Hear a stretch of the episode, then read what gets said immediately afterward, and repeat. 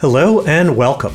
I'm David Nir, Political Director of Daily Kos. The Down Ballot is a weekly podcast dedicated to the many elections that take place below the presidency, from Senate to City Council. We wanted to thank you because the Down Ballot just crossed the 1,000 subscriber mark on Apple Podcasts.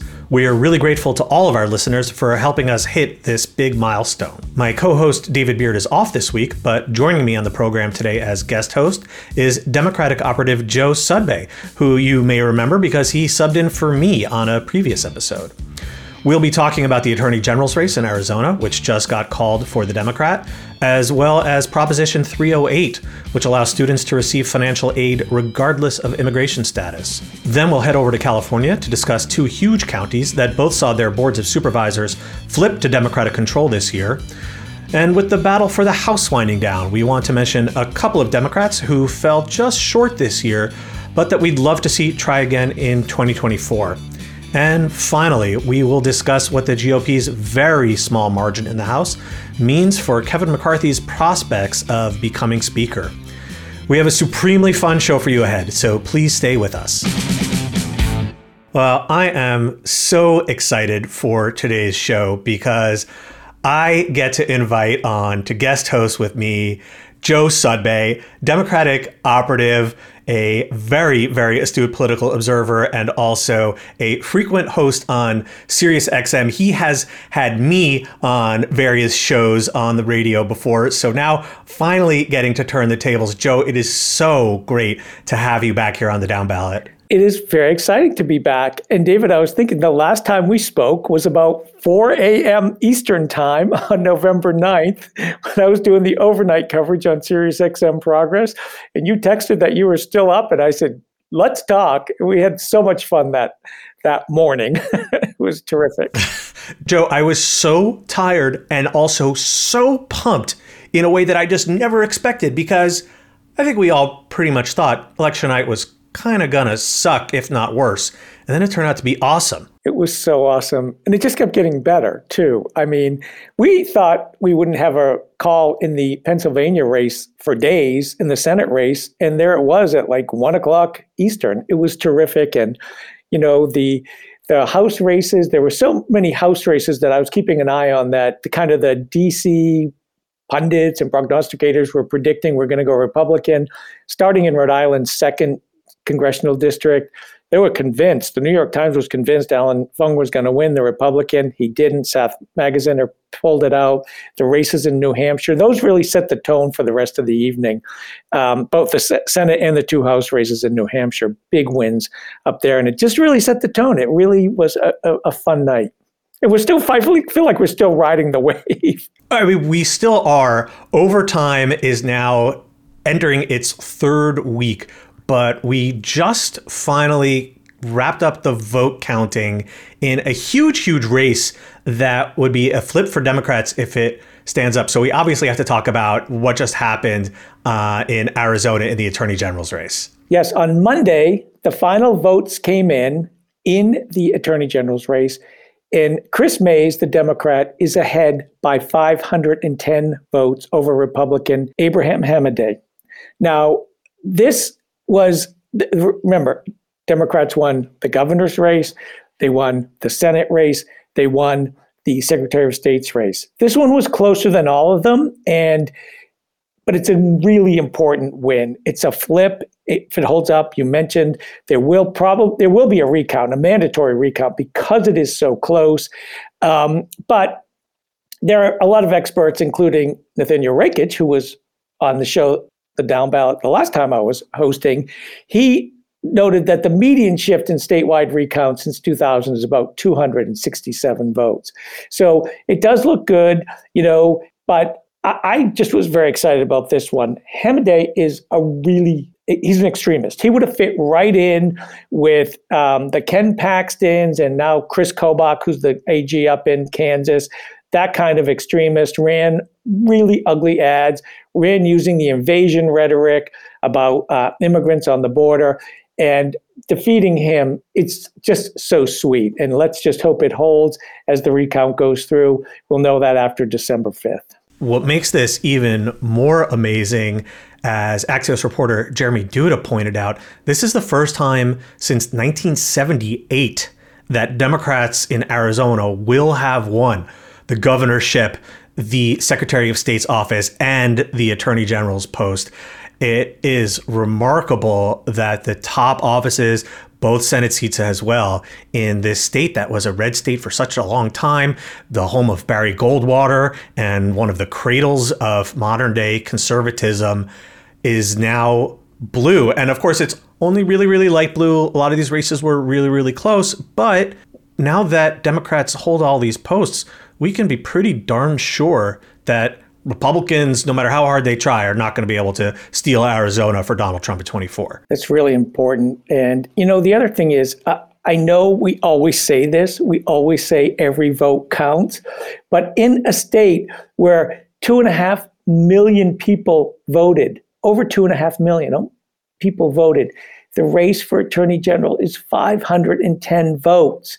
It, every vote does matter. Republicans have done so much over the years and around the country to prevent people from participating in the electoral process.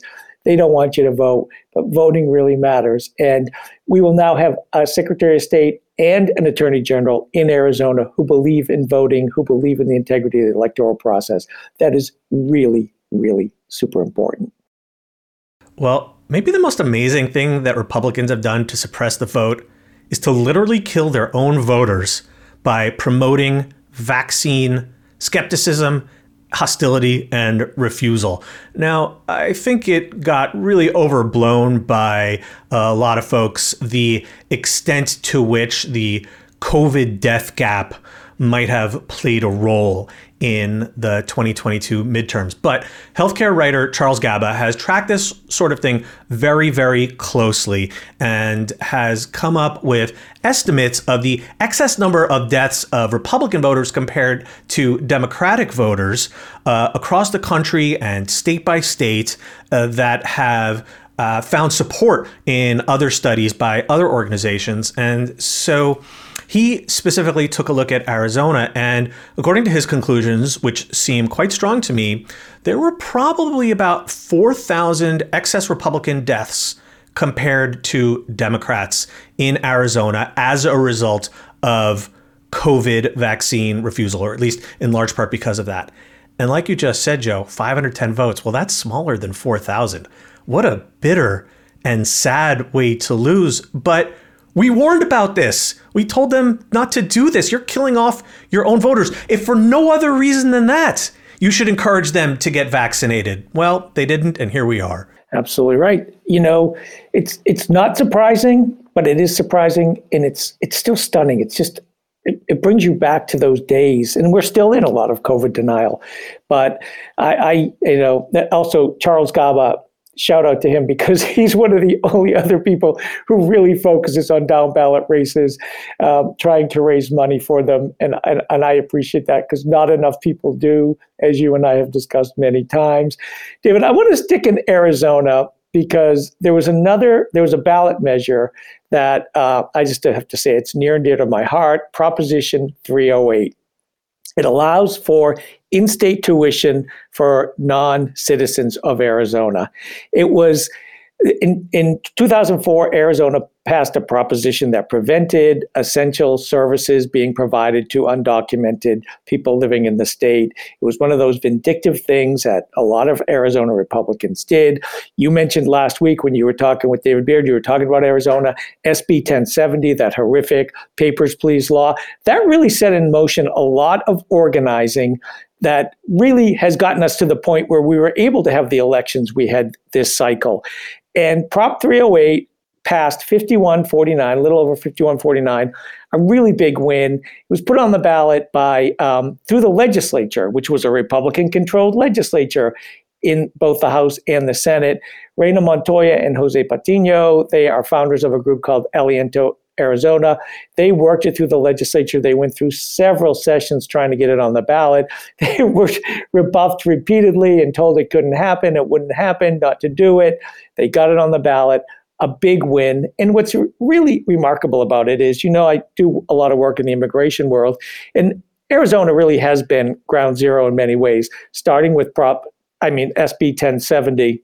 But the ads this cycle from the likes of Blake Masters and Kari Lake were so vicious and so horrible and so xenophobic uh, that it didn't work. It didn't work. And pile on top of their ads, Stephen Miller with his what a probably a hundred million dollar super PAC, right?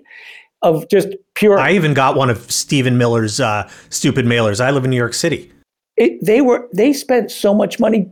I was driving up the in, Interstate 95 from um, Boston to Portland, and there were billboards all through New Hampshire with horrific messages. Now, I knew what they meant because I was like, uh huh, that's going to be a Stephen Miller. And it was Citizens for Safety.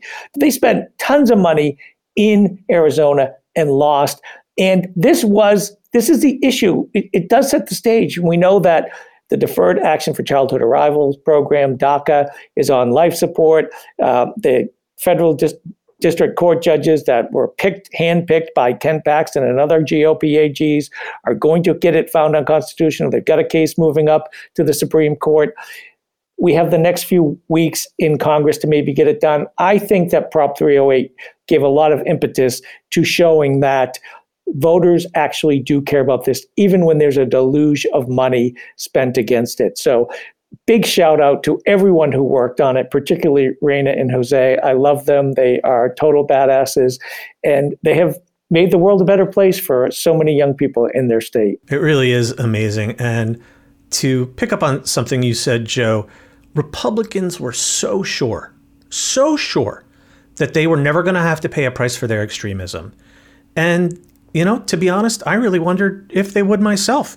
The, you know, traditional media has done such an abysmal job abetting them because this whole, you know, supposed neutral journalism, both sides journalism, you know, makes it seem, well, you know, Democrats say that migrants are human. Republicans disagree. You know, I mean, like that's essentially where we are on most issues. And they paid a price.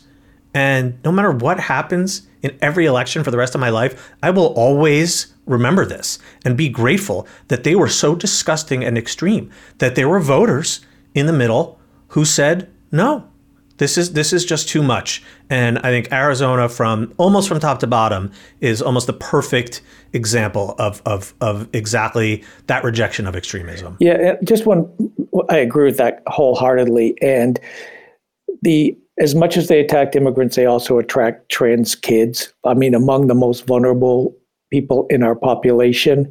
And it was so vicious and so cruel, and that didn't work either. And, you know, I will say, David, I saw um, reporters on Capitol Hill saying that Stephen Miller walked into Kevin McCarthy's office last week, obviously to plan more strategy. And this week, Kevin McCarthy is down on the border doing more photo ops and stunts. Stephen Miller still controls the GOP message. And you know what I say? Keep listening to him, Republicans. The only, the really serious problem is that there's a death count attached with their ugly yep. messaging. Yep. That is something yep. that the media, and also David, the media has responsibility for and culpability, but every corporate PAC that donates to Republicans who run those ads own it too. Yep. I mean, what just happened in Colorado Springs, it's on them. What happened at the Tree of Life Synagogue in Pittsburgh, it's on them. And we could spend another hour reciting all the things that are on them. So, as much as their hateful rhetoric might be harming them at the ballot box, it's also harming real people, uh, and and and and like you said, leading to a death count. And for that reason, uh, we can never cheer it on. Um, and, and and and I think everyone listening also knows that um, it's it's a disgusting phenomenon, and we need to fight it and beat it back however we possibly can. And we did beat it back this year, David, at the ballot box, and we've got to keep that up because that's that's how we that's how we do it more than any other way. Absolutely. I mean, that's something that you and I have always been devoted to as the most important thing that we can do as activists is is, is beat them at the ballot box and and win power from uh, top to bottom. And that's perfect segue for us to talk about a couple of totally different races uh, a little bit further to the west in California, where Democrats won some amazing successes. So Orange County, that of course is the hugely populous county in Southern California that has been talked about quite a lot in recent years, particularly starting in 2018 when Democrats flipped a large number of House districts in the area. They gave some of them back in 2020, but the long term trends in Orange County, don't call it the OC, are heading Democrats' way. And we know this because this year, for the first time since 1976, Democrats managed to take control of the Board of Supervisors in Orange County. They now have a 3 to 2 majority. And in fact, prior to 2018, it was a 5 0 Republican board. And just to put that in a, in a little further context, since 1936, when FDR won his massive landslide first reelection, no Democrat for president won Orange County until Hillary Clinton did in 2016. And now, since 2016, that was only six years ago, Democrats have now flipped the county board of supervisors. And that's not the only big county in the region where they've had success. In fact, in Riverside County, which is not too far away, Democrats also just took a majority of the board of supervisors. Uh, strangely enough, the uh, head of the board was uh, a libertarian, believe it or not, who uh, might actually have been the highest ranking libertarian elected official in the country. Anyhow, Democrats managed to beat him, and so they have a 3 2 majority on that board as well. And what's really remarkable is that Democrats actually lost both counties in every statewide race in California this year, but still showed enough local strength that they flipped both of these boards. And there's also something else that I want to add. You know, there are a lot of election analysts out there who love to obsess over counties. They talk about Republicans winning, you know, so many more counties than Democrats. This is certainly something favored on the right as well. There's Donald Trump's ridiculous, stupid map that he supposedly printed out and gave to reporters. Uh, Donald Trump Jr. saying, impeach this, showing all the red counties and the tiny little blue slivers. And of course, you know, anyone with any sense knows that that's BS because land doesn't vote, people do. But let's talk about people. Riverside and Orange counties are enormous. Riverside has 2.4 million people. It's the 10th largest county in the country. Orange County has 3.2 million people. It's the sixth largest county in the country. So when we talk about Republicans flipping counties, it's almost always these really small counties. There was a lot of obsession about some small border counties in Texas in 2020. But, you know, let's talk about the Riversides and the Oranges because that's where the people are. Absolutely. You know, um, it's really a big event when these things happen at the local level. You know, Tip O'Neill famously said, all politics is local. And again, Democrats winning at the local level, it creates a farm team, it creates good policy, it creates a record to show they deliver. And those are the hardest jobs. Many of those are the hardest jobs because you have to deliver for your constituents. I'm really excited about this. And you know, David, I've been around in politics for a while. I knew about Orange County because of Ronald Reagan. And I knew we were going to be talking about it. So I was Googling around to see one of Reagan's last appearances as president. He gave a, it was at a campaign rally in Fullerton, Colorado in 1988. And the first lines, you, he said, You are living proof of something I have said over and over. Orange County is where the good Republicans go before they die. Well, okay, okay, okay, Ronald Reagan. I just love the fact that this county that Ronald Reagan loves so dearly is turning blue. And um, thank you to everyone who made it happen. Well, and also let's not forget who else is from Orange County Richard Nixon oh from Yorba Linda. Yes. I mean, I, I love the thought of Nixon spinning in his grave right now.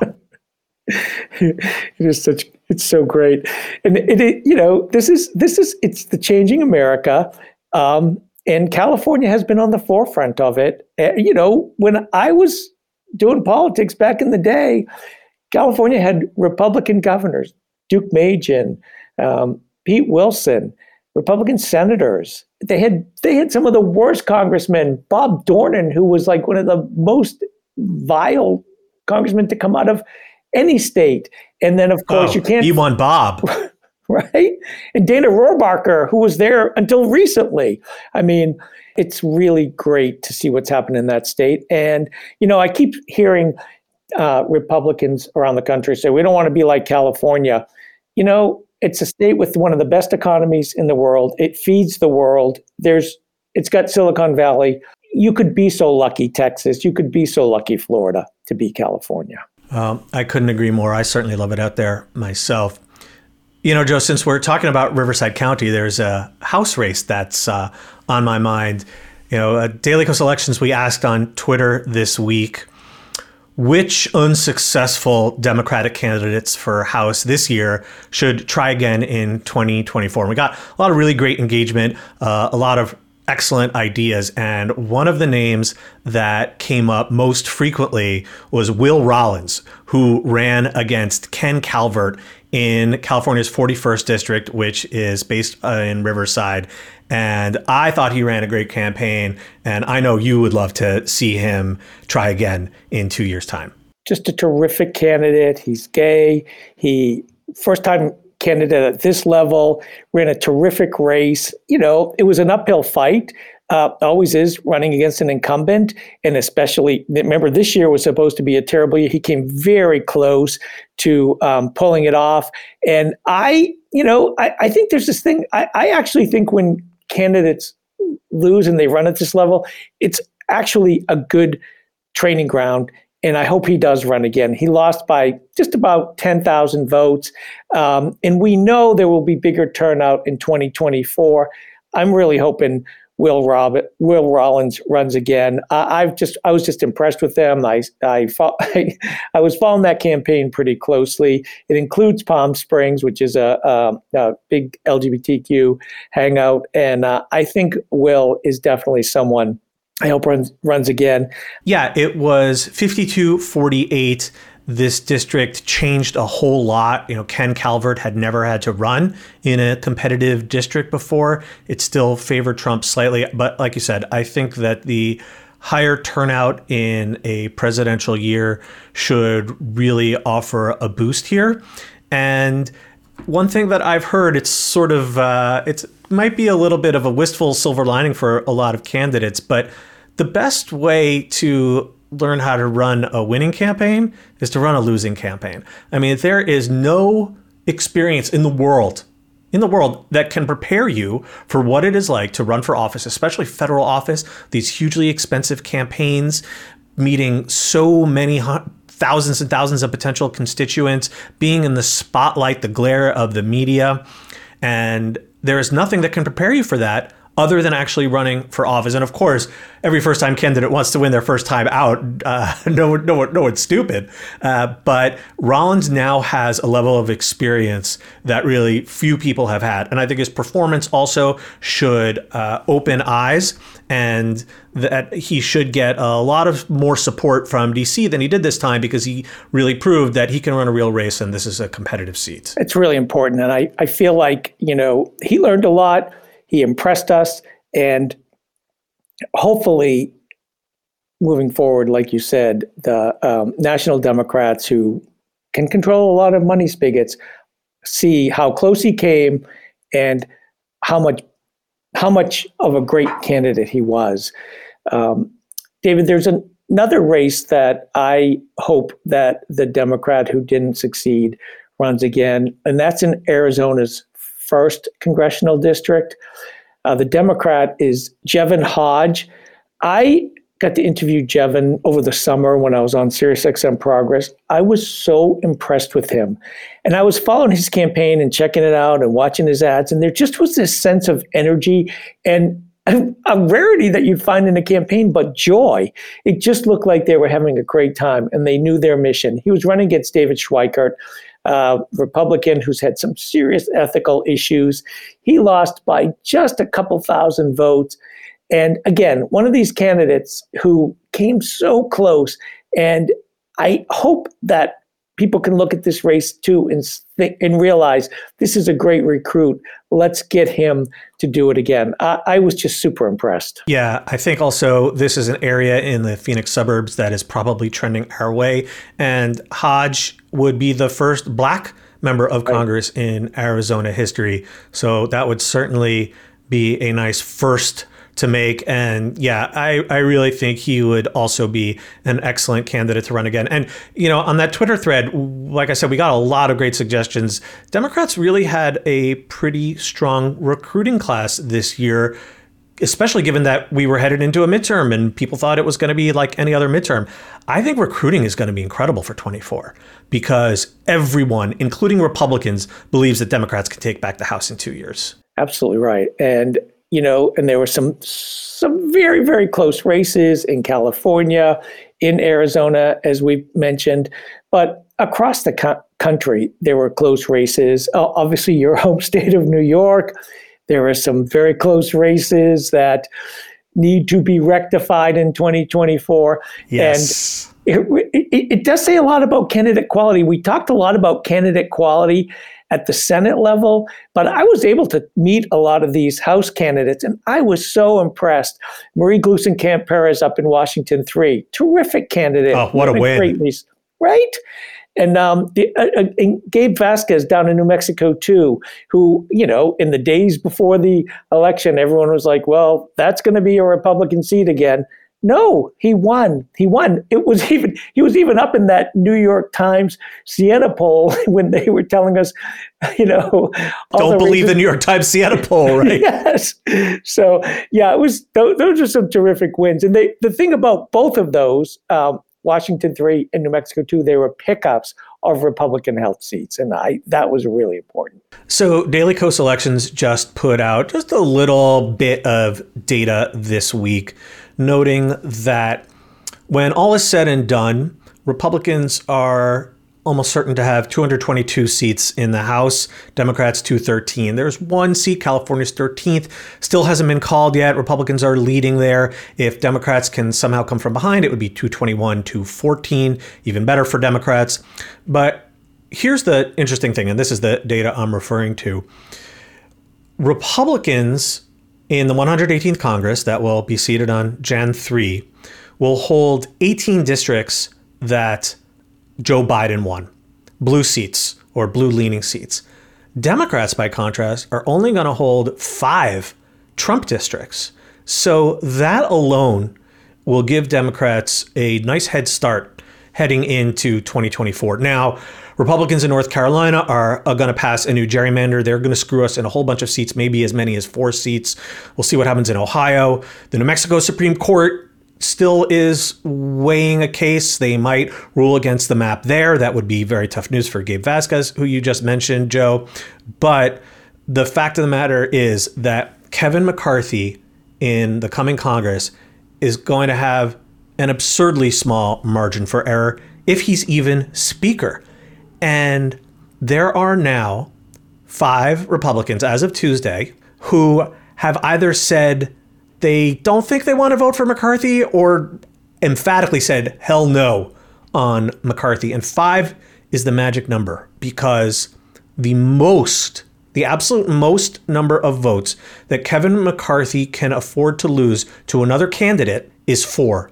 Because more than four, and he falls below 218, that's assuming if they have the 222 seats. You need a majority of members present to win the speakership. It's not simply enough to beat the second place candidate. A plurality doesn't cut it. Now, look, who knows if these schmucks like Matt Gaetz can actually hold together, if they can increase their numbers by Jan 3. Maybe these are just idle threats. Maybe they're just posturing. If there's one thing that we know that Kevin McCarthy is good at, he is good at groveling. And he will almost certainly have to make all kinds of concessions to keep these people on board. And he was already going to be a really weak speaker, even if he was going to be speaker. And now his speakership is just going to be unthinkably feeble. I just have to say, first of all, I agree with all of that. And Nancy Pelosi had 222 members, sometimes 221. Yep. And think of over the past few weeks, since it became clear that this may be the outcome, all we've heard from everybody is some variation of this is going to be a shit show with Kevin McCarthy and the Republicans in control. We never heard that about Nancy Pelosi and the Democrats. And what drives me crazy about it, David, how many times over the years have we seen the DC press corps run headlines, Dems in disarray? They, you know, if Nancy Pelosi sneezes at a press conference, they'll that's the headline. And Democrats in disarray. Actually, Democrats in disarray. And we have Republicans in serious disarray. In the Senate, for sure, in their presidential race, but in the House, it is going to be a mess. And what's really important politically is you mentioned those 18 districts that are held by yes. Republicans that Biden won. Those 18 are all going to be sucked in to the craziness and the drama.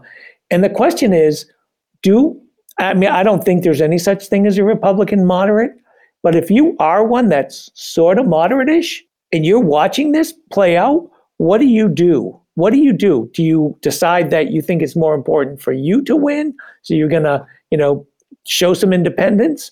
Or are you just going to go along with it? I think most will go along with it. They did, most of them did on January, after January 6th. But what the Republicans have been offering, they have offered nothing in terms of an agenda beyond investigations and impeachments and stunts and photo ops. That's all they have. And it's really going to be fascinating and, and to watch because I agree with you. McCarthy is a weak, weak leader. Everybody knows it. Everybody knows it, and they're all going to try and take advantage of him. And you know, let's let's see what happens on um, Jan- in early January when the vote comes. I it will be interesting to see if those hardcores stay strong. Sometimes they do, sometimes they don't. And you know, someone's going to have to cave here, or it's just going to be chaos. And I think it's going to be chaos either way. But um, it, it's what a mess! What a mess! It, and, and we can actually say, I actually saw a headline last week on Politico that used the words Republicans and disarray in the same headline. I actually tweeted it out with sirens saying, I think this is the first time I've ever seen it. Did an editor was it was there was there an editing mistake? I mean, the, the contrast with Democrats could not be stronger. Look at this absolutely seamless, out of nowhere transition of leadership on the Democratic side. I mean, I thought Pelosi might call it a day, and as sad as I am to see that happen, the fact that she got Hoyer and Clyburn to leave the stage with her all at the same time. There's just no dissent about this. Hakeem Jeffries is going to be the Democratic leader. When Democrats retake the House, he will be the speaker. And it's just such a stark contrast to the GOP. And, you know, to your point about those, you know, congressional scholar Norm Ornstein says don't use the term moderate. And he's absolutely right use the term pragmatist. And I, I, I, think that fits better because you have hardcore conservatives who are nevertheless political pragmatists, whether that means they want to get something done in Congress, and they're not just nihilists, or they at least have a sense of political self preservation.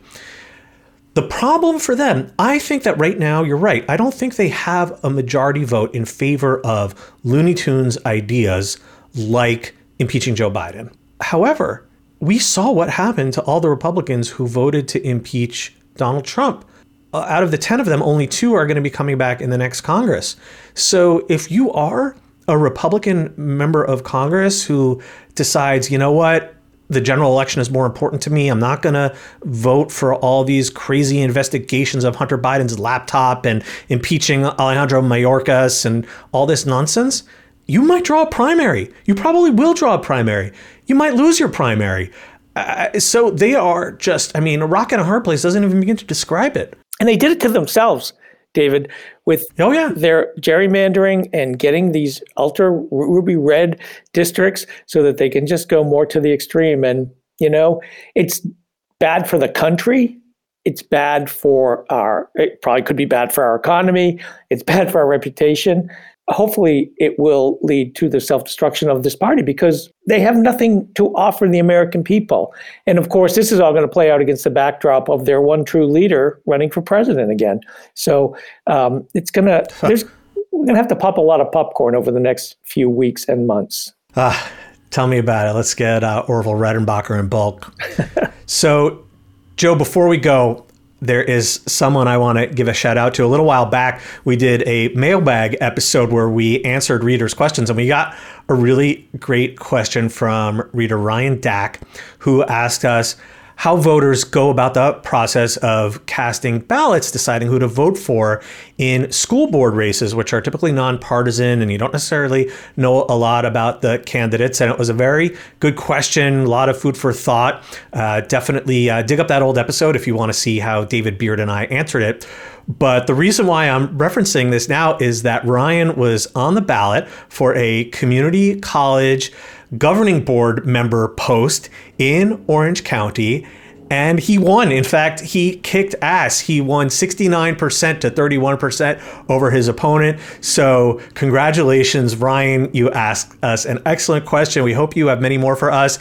But far more important than that, uh, it sounds like you won an amazing race. Uh, we wish you luck on the community college board, and hopefully, just this is just the first of many victories to come for you. Wow! Congratulations, Ryan. I love that. You know, I, I just think these races are so important up and down the ballot, and everybody has to make sure. I know our listeners do here at the down ballot, and also I say this on SiriusXM Progress all the time. Make sure you vote the whole ballot. So many people just go in and vote top of the ticket. Those ballot measures and candidates further down they're not less important. They have more of a direct impact on your life in many ways. Make sure you vote the whole ticket. The down ballot is the whole game. uh, that's exactly right. Joe, it has been awesome, awesome having you join me on today's episode of The Down Ballot. You can find Joe on Twitter at Joe Sudbay and I know that we will be having you back on in the very near future. What a what a complete pleasure to spend time with you, David Nir. I love I love the opportunity to talk to you. As I always say, whenever I have you on SiriusXM Progress, we're going to geek geek out and do a deep dive, and I love being able to do it on your show as well. We love geeking out and doing a deep dive here as well. Thanks a lot, Joe. Thank you. That's all from us this week. Thank you to Joe Sudbay for joining us. The Down Ballot comes out every Thursday everywhere you listen to podcasts. You can reach out to us by emailing the Down Ballot at dailykos.com. If you haven't already, please subscribe to the Down Ballot on Apple Podcasts and leave us a five star rating and review. Thanks to our producer, Kara Zelaya, and editor, Trevor Jones. We'll be back next week with a new episode.